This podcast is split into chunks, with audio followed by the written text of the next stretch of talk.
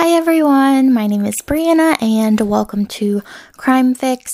Today is International Podcast Day, so happy International Podcast Day to all my fellow podcasters out there and happy October Eve. It's spooky season basically, so what a better time to listen to a true crime podcast. Today I am going to tell you about the infamous co-ed killer, also known as the co-ed butcher. Edmund Kemper was born in December of 1948 in Burbank, California. At the age of nine, his parents divorced. He lived with his mother and sisters. But his mother, unfortunately, was an alcoholic and actually made him sleep in the basement, totally locked him in the basement because she feared that he would somehow harm the sisters, the daughters. But his troubles did start at a very young age.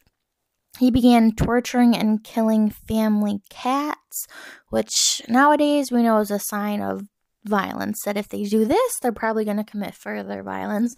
But that back then, you probably just thought the kid was like weird or something. Um, but because of this behavior, his mother sent him to live with his maternal grandparents. Um, he continued to kill small animals even as a teen, so he often did get in trouble for this by his grandparents. But after an argument on August 27, 1964, Ed shot his grandmother in the head and twice in the back. When he discovered that his grandfather had returned home, he shot him also. But this was outside in the driveway. As soon as he committed the murders, he called his mother, who advised him to actually call the police and turn himself in. So Ed was deemed a paranoid schizophrenic and sent to a state hospital. Um, it's a maximum security prison that houses mentally ill inmates. Um, but while at this facility, social workers and other psychiatrists disagreed with the original diagnosis because he didn't have any symptoms of uh, paranoid schizophrenic. He didn't have hallucinations. He didn't hear voices, you know, those type of symptoms that real schizophrenics do have. So he, um, excuse me, it was deemed that he had a personality disorder instead. But because he was a model inmate and he had the highest IQ in the facility, he would actually administer these psychologic tests, the same one that he had to take to other inmates. And in 1969, on his 21st birthday, he was let out on parole. Although um, it wasn't recommended he go back to his mother, that's who he ended up living with. And in 1972, his juvenile records were completely expunged. But that same year, his killing actually began again.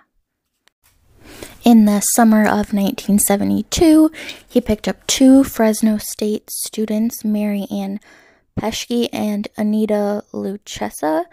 Their families immediately reported them missing, and in August, Mary Ann's head was actually discovered in a wooded area in Santa Cruz, but Anita's remains were unfortunately never found. In September, he picked up another girl, a dance student, only 15, Aiko Koo. She was also murdered. The next year, in January, Cindy Schall was shot and killed. A month later, he committed a double murder after picking them up at Fresno State. He shot and killed Rosalind Thorpe and Alice Liu. And all of the women he killed, they were sexually violated, dismembered, and then buried. So at this point, it's very clear that he was necrophiliac. Um, only one of the women he actually raped before killing them, but the rest of them, the bodies were sexually violated after he had already killed them. But his next murder is probably, I think, is definitely the most disturbing. On April 20th, 1973, he bludgeoned his mother in her sleep with a claw hammer and slit her throat with a knife he decapitated her and engaged in a sexual act with the head. So, truthfully, I don't know what's worse incest, necrophilia. Like, it's just two horrible things combined into one, which boggles my mind. I think this is why people find it especially disturbing because it's like two horrible things. But after that act, he placed the head on a shelf, yelling at it, and actually threw darts at it. And he smashed the face in and cut out her tongue and her larynx, and then placed um, the corpse into a closet. He then went out to a local bar for drinks, acted like everything was normal. And then after returning home, he invited his mother's friend, Sally Hallett, over for like dinner and a movie. She agreed and he immediately strangled her when she came in. He fled the scene and drove to Colorado. Um, he called the Santa Cruz police to confess his crimes, but they first just didn't even believe him. He had to call a second time for anyone to actually even take him seriously. And in May of 1973, he was charged with eight counts of first degree murder um, three court psychologists found that he was totally criminally sane and he went to trial in October. The jury also found him criminally sane. And Ed, he actually asked for the death penalty. He wanted to be tortured, actually. But of course, this was outlawed in California. So instead, he was sentenced um seven, a minimum of seven years and maximum of life for every count. Um, he's still alive actually, and he's currently in the California Medical Facility, which actually um placed other serial killers like Charles Manson was there before. Um, for parole, he has been denied every time he went for parole. Um, some years he skipped it completely. His latest one was in 2017, and his next one is in 2024.